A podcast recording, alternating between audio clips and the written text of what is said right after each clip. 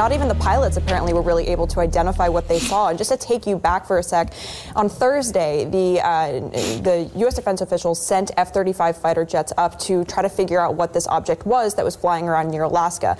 Those pilots, we have learned, have given very conflicting accounts of what they actually experienced.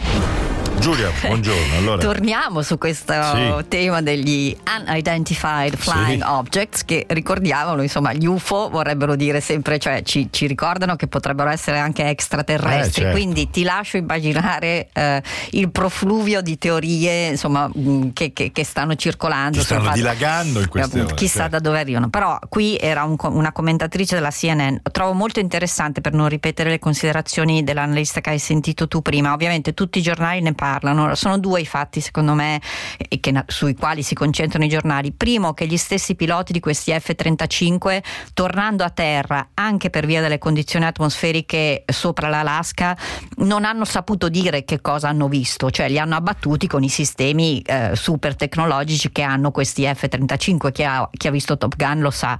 Eh, quindi li hanno abbattuti, ma non riescono veramente a descriverli. Prima cosa. Seconda cosa, altra teoria che, sta, che stanno, eh, stanno spiegando molti analisti, non c'è una vera presa di posizione né da parte del Pentagono, cioè il Ministero della Difesa americano, né da quello canadese, perché il, il secondo Unidentified Flying Object è stato abbattuto di concerto tra Canada e Stati Uniti, è che i cinesi, poniamo che siano i cinesi o i russi, eh, stanno testando con questi vari UFO in quanto velocemente l'aviazione americana riesce a, eh, a eh, identificarli e abbatterli, cioè sono dei veri e propri test. Vediamo quanto ci mettono a batterlo se vola a 40.000 piedi, vediamo quanto ci mettono se è lungo 10 metri.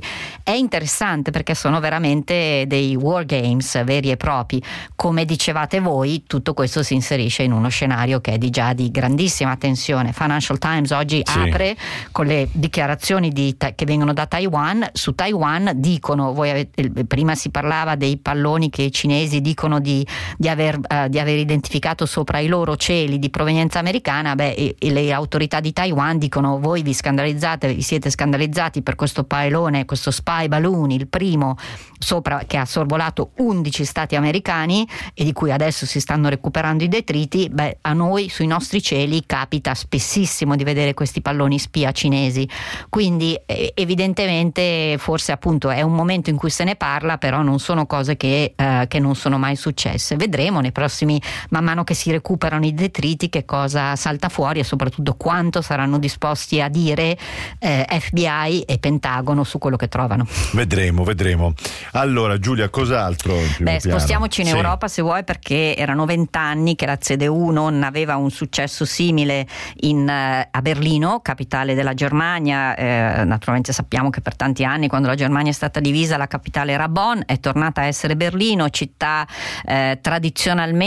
di sinistra perché, perché è, molto, è, molto, vivace anche dal punto di vista della cultura, vuole essere progressista, però questa volta evidentemente le persone hanno deciso che non veniva amministrata eh, abbastanza bene e c'è stato questa, questo, questo, grande successo della CDU e dell'AfD. Questi sono i due vincitori eh, de, che escono da queste elezioni. Non, minera, non cambieranno gli equilibri politici nel senso che molto probabilmente eh, la, la coalizione che governerà Berlino sarà la stessa, cioè rosso-verde, però cambierà gli, gli equilibri all'interno della, de, delle, dell'istituzione che governa Berlino. Ma sentiamo eh, Ciupalla, che è il portavoce dei, dell'AfD, la, il partito di estrema destra tedesco, molto, ovviamente molto soddisfatto. Sentiamo.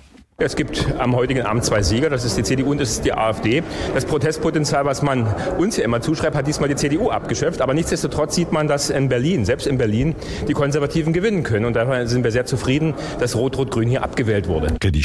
Dice che è un po', se volete, con tutte le differenze del caso, eh, il fatto che qui da noi ci siano spesso delle eh, alleanze mancate in un campo, nel cosiddetto campo largo di sinistra, cioè tra il PD e i 5 Stelle. Qui Ciupa palla fa capire la CDU rifiuta qualsiasi dialogo con la AfD, lo sappiamo, l'AfD eh, ha il 10% nel Parlamento nazionale ma non è in coalizione né a parole nessuno vorrebbe nemmeno una coalizione di centrodestra che l'AfD entrasse e però fa come capire, capisci la, la protesta a questo punto viene dal campo largo della destra, se continuiamo a andare divisi lasciamo di fatto che continui a governare il campo largo della sinistra. Si parlerà ancora molto di questo risultato elettorale perché naturalmente si riflette sugli equilibri del governo e soprattutto è una grande sconfitta per Olaf Scholz che è della SPD che esprime anche la, l'attuale sindaca ma eh, ripeto che ha avuto una, una bella batosta.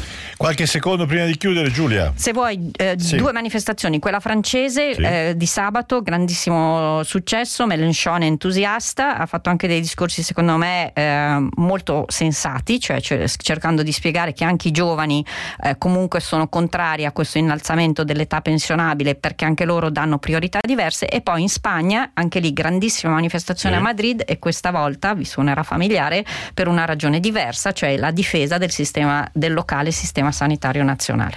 Ah, certo. Giulia, grazie, ci risentiamo con te domani per la puntata di oggi. Paolo Corleoni in regia, Alessandro Schirano in redazione. Ci risentiamo ancora tra poco per l'aggiornamento eh, alle 14. Vi lascio ad hashtag autotrasporti. Ciao da Alessio Maurizio, buona giornata.